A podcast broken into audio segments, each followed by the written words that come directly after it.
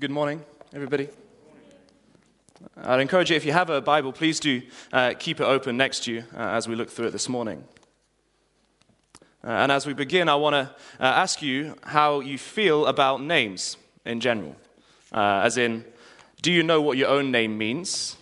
Or if you've had the, the privilege of getting to name somebody else, how much thought did you give to the meaning of the name? Uh, so I, I texted my mum during the week and I said, well, I asked, why did you name me Daniel? And she said, well, our favorite boy name was already taken by my older brother. Uh, so I, I, felt very unloved at that point. Uh, on receiving the name Daniel as a baby, uh, my granny thought, ah, I must be named after Daniel O'Donnell.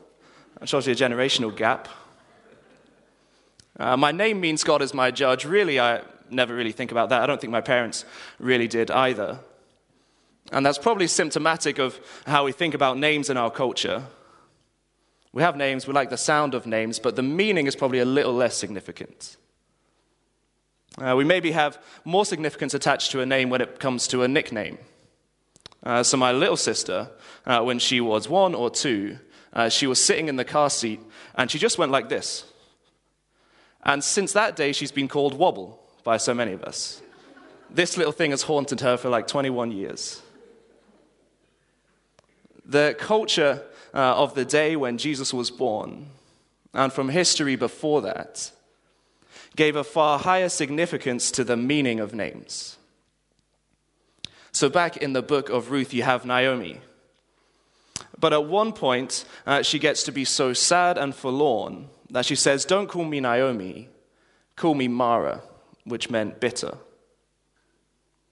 And we have a lot of cases of God changing the name of people. So in Genesis, we have Abram and Sarai, who God then names Abraham and Sarah. And Sarah, when she gives birth to Isaac, she calls him Isaac because Isaac means he laughs. And the story of his birth, her giving birth at 100 years old, brought her so much laughter.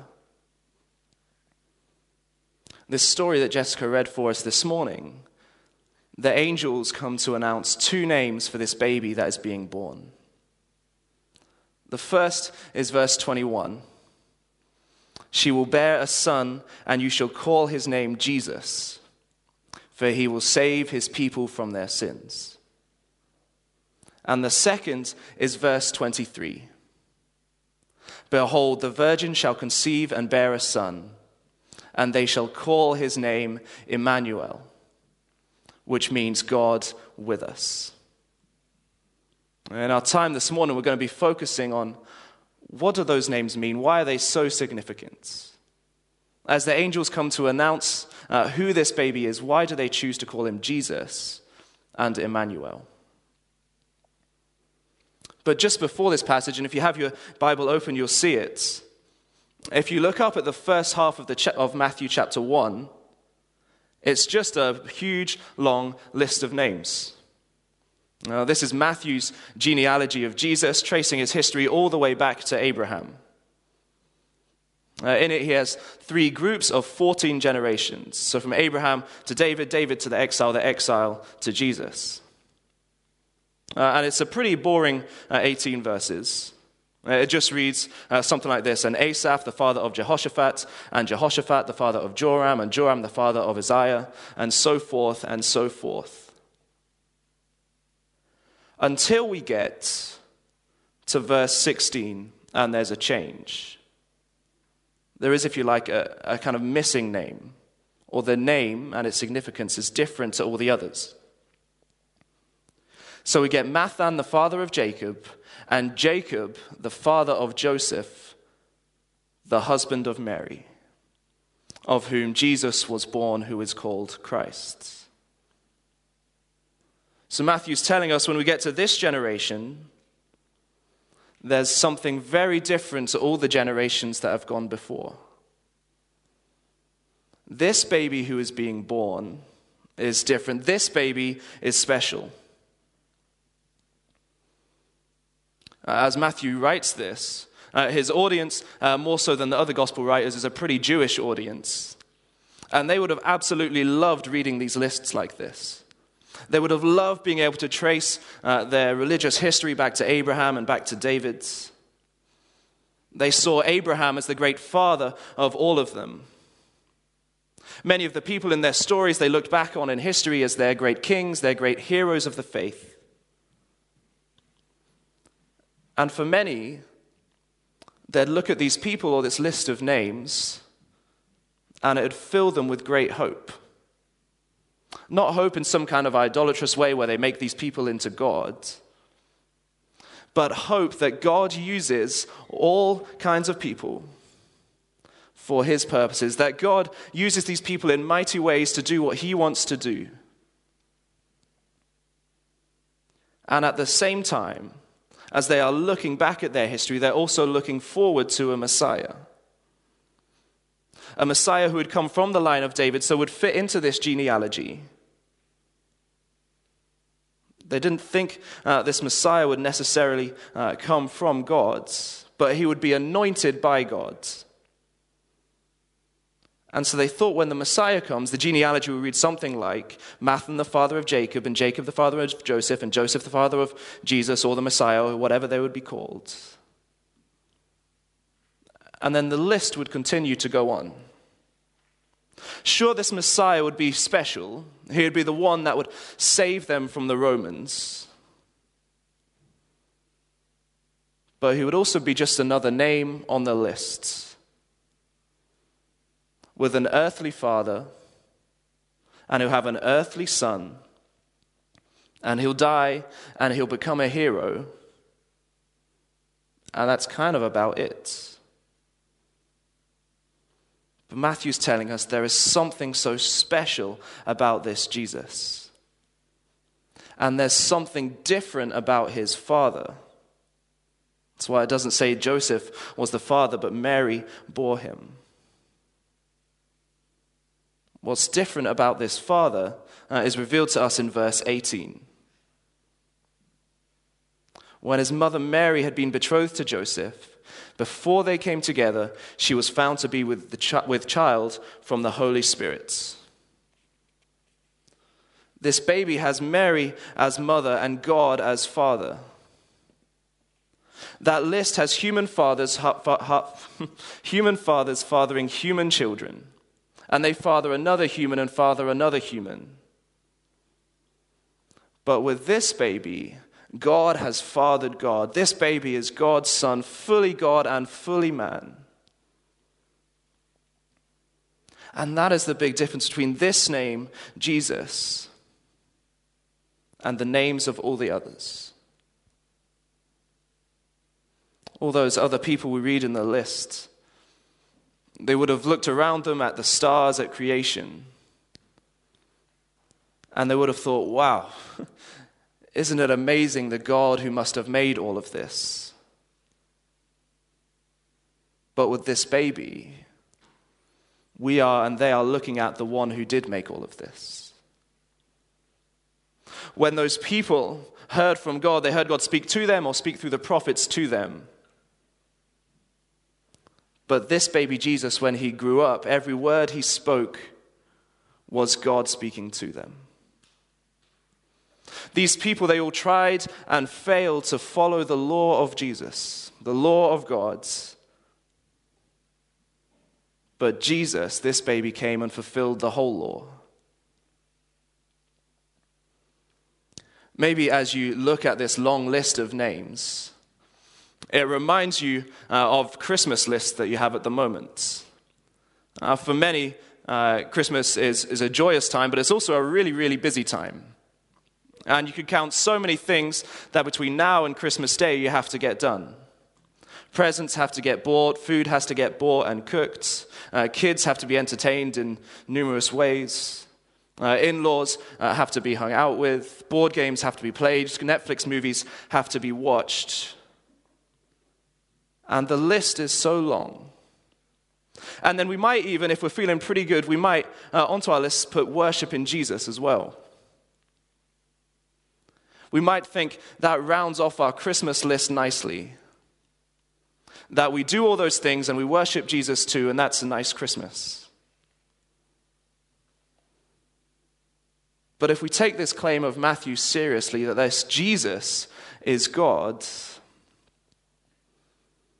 worshipping Jesus can't fit nicely onto a list of all the other Christmas things we have to do. Because Christmas becomes all about worshipping this Jesus. Not at the expense of not doing any other Christmas things. There's nothing wrong with those.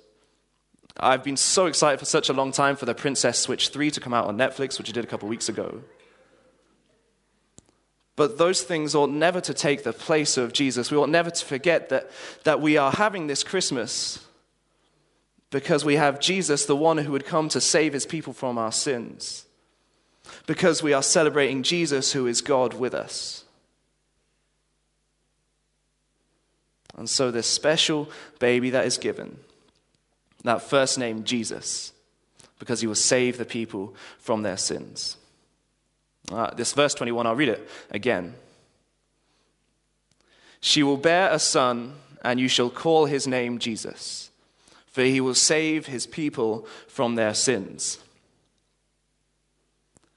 As a statement, that's a really Christian statement that we say and hear quite a lot. And like so many statements like that, we tend to kind of lose the awe and magic of them the more they get repeated. But if we slow down and consider the magnitude of what this statement says, I hope that we'll be filled with awe and wonder at just how good God is.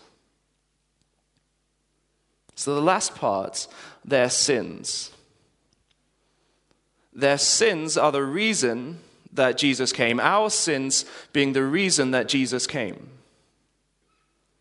And so you'd think if our sins have caused God to come, surely that means when God arrives, we're in big trouble. Uh, imagine uh, way back when you were living in a city with a king and you'd spent your whole life basically undermining the whole city. Uh, when farmers uh, grow food, you, you burn it down. Uh, you spend uh, your time bad mouthing the king. You spend your time wishing for enemies to come and conquer. Your whole life, you've basically spent living completely opposed to the king of that city. And then imagine one morning he turns up on your doorstep. Your thoughts would be, oh, I'm done for now. He's come, and here's, here's my punishment coming, and, and to be honest, I really deserve it. If Jesus has come because of our sins, then we'd think he's come to punish. Because when we stop and assess our sins, what we're, what we're seeing is that, that we've lived a whole life completely rejecting him. That from, the, from before we were born, he has richly blessed us, that he has given us life and breath and sun and rain and a family and a home. That he has shown us so much of him and yet, so often, what we'd far rather do than worship Him is to make ourselves Lord and King. And so we think just logically, surely it is right that this God that we have rejected so much, when He appears, He would come to condemn. But John 3 17 writes this For God did not send His Son into the world to condemn the world but in order that the world might be saved through him. And why is found in the verse before that because God loved the world. When Jesus arrived, he did not come to condemn us, though we deserved it, but he came to save us and to make us the middle part of that statement in verse 21 to make us his people not to be people who are identified mostly by their sin, but identified by their connection with Jesus. So, as a church, uh, and as many individuals in the church, we support the work of IJM. And they do really fantastic work across the world seeking to free people from slavery. And there's a, a, a, kind of twofold process to that. One angle is that they look to free the slaves from the slavery they're in, while at the same time looking to pursue justice with the slaveholders. And so, in pursuing that justice with the slaveholders, what they are doing is advocating with lawyers, uh, with governments for laws that are already there or ought to be there, to make sure that they are punished for what they have done. And in freeing people, they're saying you are no longer a slave, you are free. That is your identity. Where most people and the, the people who are in charge of them would look at them and say, slave, now they get the great news of being free. As Christ comes to save, he changes our identity from being sinner, slave to sin, to being one of his people, to being people in Christ. That our old identity is completely wiped away, and that he makes us his and sin being something that we do and we willfully do and we enjoy doing, but also being a power that we are under. As Christ comes to free us, he also destroys that power of sin. Jesus Christ, in coming to save his people, saves them by smashing sin. Sin, the most powerful thing that sin can do, the most powerful weapon it has, is death. Sin leads to a breakdown in relationship, it robs joy from us, and it culminates in death. But this Jesus, God who came into the world, took on the full force of that death that on the cross, that punishment for sin is taken, that that biggest weapon that sin can throw at us is taken by him. And completely destroyed because just three days later he rose again. That greatest weapon of death is defeated by the living Jesus. That master that enslaves us, sin, is defeated. And Jesus Christ makes us his people, his children. That second name is the one in verse 23. Behold, the virgin shall conceive and bear a son, and they shall call his name Emmanuel, which means God with us. God with us was not a new idea that came just when Jesus arrived on the earth. But God with us is God's original plan for his relationship with us. Back in the garden, God walked with Adam and Eve. But sin, that eating of the fruit, that making themselves into king, tore that relationship apart. And the result is a complete reversal of God with us. Where before that was a joyous and wonderful thing, the presence of God became a terrifying and destructive thing. It's when Moses meets God up the mountain. Moses can't even look at God's face for fear of what would happen to him. Priests could hardly ever enter the Holy of Holies where God's presence was, lest they be killed. A perfectly holy God, the presence of Him and the presence of humans did not go together. The presence of a holy God meant that us sinful humans could get nowhere near. And this quote where, uh, where Emmanuel, God with us, is promised, uh, comes back uh, from Isaiah 7. And it's not one of those kind of cute prophetic passages we get in Isaiah. We love to read about this uh, son who is given, uh, or we look at the cross and we think, uh, by his stripes we are healed. This passage in Isaiah 7 is a messy passage. There's a king Ahaz. Uh, he is under threat. There is uh, war going on. And Isaiah calls Ahaz to trust in the Lord and to ask the Lord for a sign. And then in verse 14 of Isaiah 7, Isaiah says that the Lord will send a sign anyway. The virgin shall conceive and bear a son, and shall call his name Emmanuel. Now, Ahaz, uh, as a king, uh, was one of the, the most wicked kings that we find. Uh, listen to how he's described. This is in, from 2 Kings 16. Isaiah was 20 years old when he began to reign. And he reigned 16 years in Jerusalem, and he did not do what was right in the eyes of the Lord his God, as his father David had done. But he walked in the way of the kings of Israel. He even burned his son as an offering, according to the despicable practices of the nations, whom the Lord drove out before the people of Israel. And he sacrificed and made offerings on the high places and on the hills and under every green tree.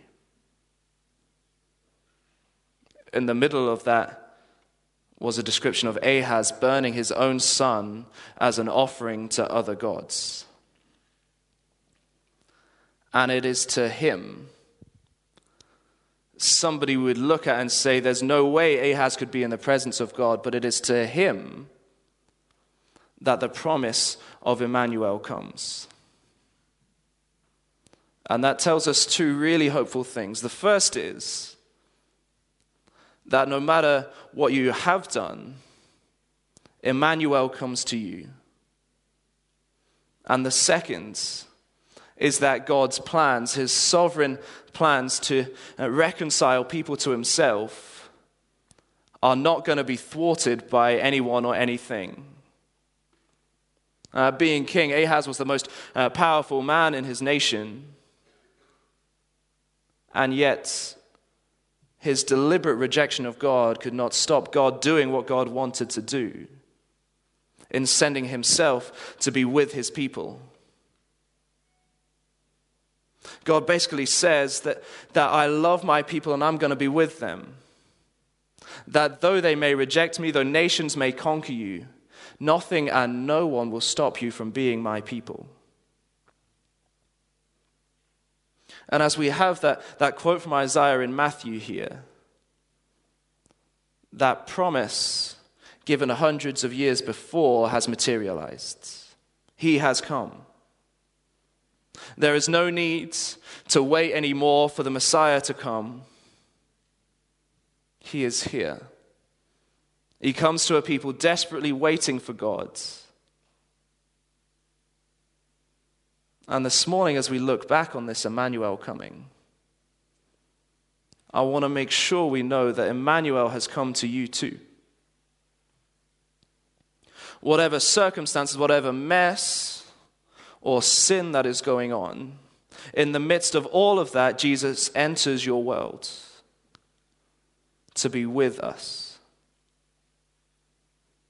So perhaps uh, this morning you'd call yourself somebody who is curious or searching for God.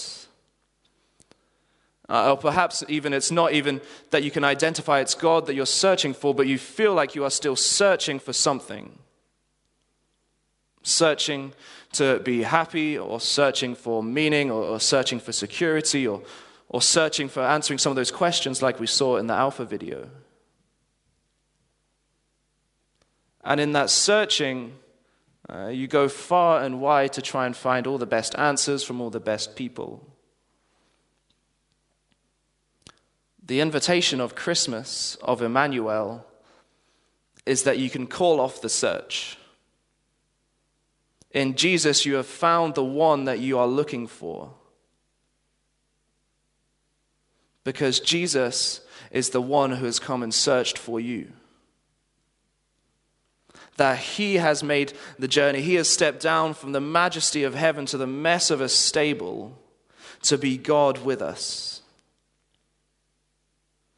That he came and saw you out to tell you that you are loved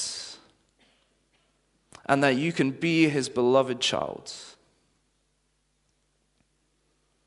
Uh, maybe that's not you. And maybe you are just painfully aware of the mess of life that you find yourself in. Perhaps uh, you are crippled by loneliness. That um, when you get back from work uh, in the evening, so often you end up breaking down in tears. Or perhaps uh, news that we hear of new variants and everything just leads to, to fear and a, a kind of worry that, that this sort of thing will be endless. Perhaps you feel uh, when you walk into church, even, that everybody else in this room seems to have it all together and their lives are pretty good. And yet I, I come here and, and I just don't feel like that. Or perhaps you, you look back and we think of this sometimes the end of the year. Where are we now compared to where we were before? Those New Year's resolutions that we made, how did we measure up to those? And perhaps as you ponder those, you're desperately sad to, to feel like a failure, to feel that you haven't measured up to your standards or anybody else's standards.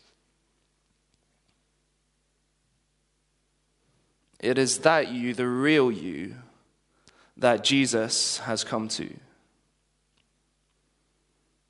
doesn't love the pretense that we put on when we might come to church and put on a brave face and say everything is fine, or when we'd kid ourselves that really everything's going all right.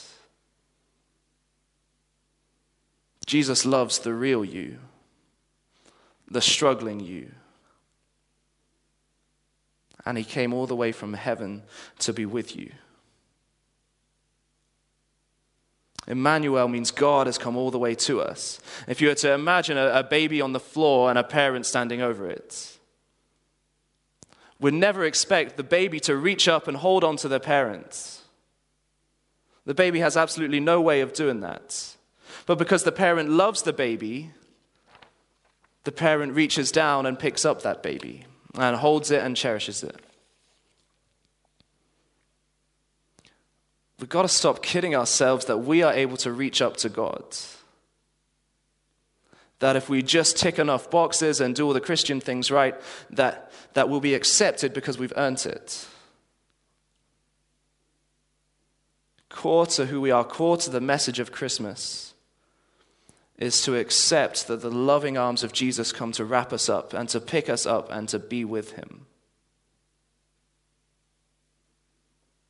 In a few moments, as Martin mentioned, we're going to share communion together. And part of the communion meal uh, is following the instruction given uh, in 1 Corinthians 11. Uh, verse 26 says, For as often as you eat this bread and drink the cup, you proclaim the Lord's death until he comes. And this is a really beautiful reminder of these two names of Jesus the one who would come to save and God with us. Because it is that death we remember in communion that is Jesus' means of saving us. Where he gave up his body, where his blood was spilt for us to save us. And so, as we eat and drink together, we are proclaiming, as the angel did to Joseph, that Jesus Christ is our Savior. And for Christians, uh, those who've accepted this gift of Jesus coming to us, we also look forward to him coming again. That's why Paul tells us we proclaim the Lord's death until he comes. We look back at the arrival of this baby. And we look forward to the return of this King Jesus. We remember his first coming, his death for us, and we look forward to him coming once again. Where now by faith we know and trust by faith that Jesus is God with us. But there is coming a day and we will eat and drink in anticipation of this, that we will see him face to face. That there will be no more feeling of abandonment, no more feeling of not being good enough. But our Savior will stand there in front of us. We will see him face to face. And with countless brothers and sisters, we are going to worship him forever. Hear how John describes it in Revelation 21. Behold, the dwelling place of God is with man.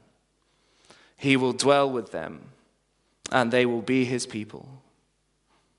And God himself will be with them as their God. Let's pray.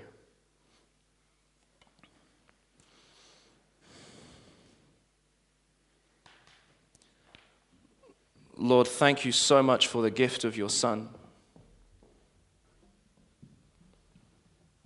That out of love he would come to save his people from their sins.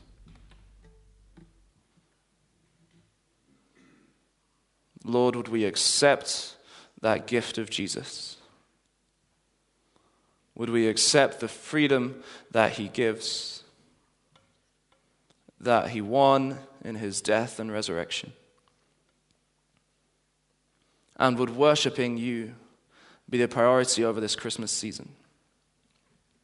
Would the busyness and excitement not distract us from the amazing reality that Jesus is God with us? And that there will come another day where we will dwell with you forever, face to face, worshipping you, for you are so good. Amen.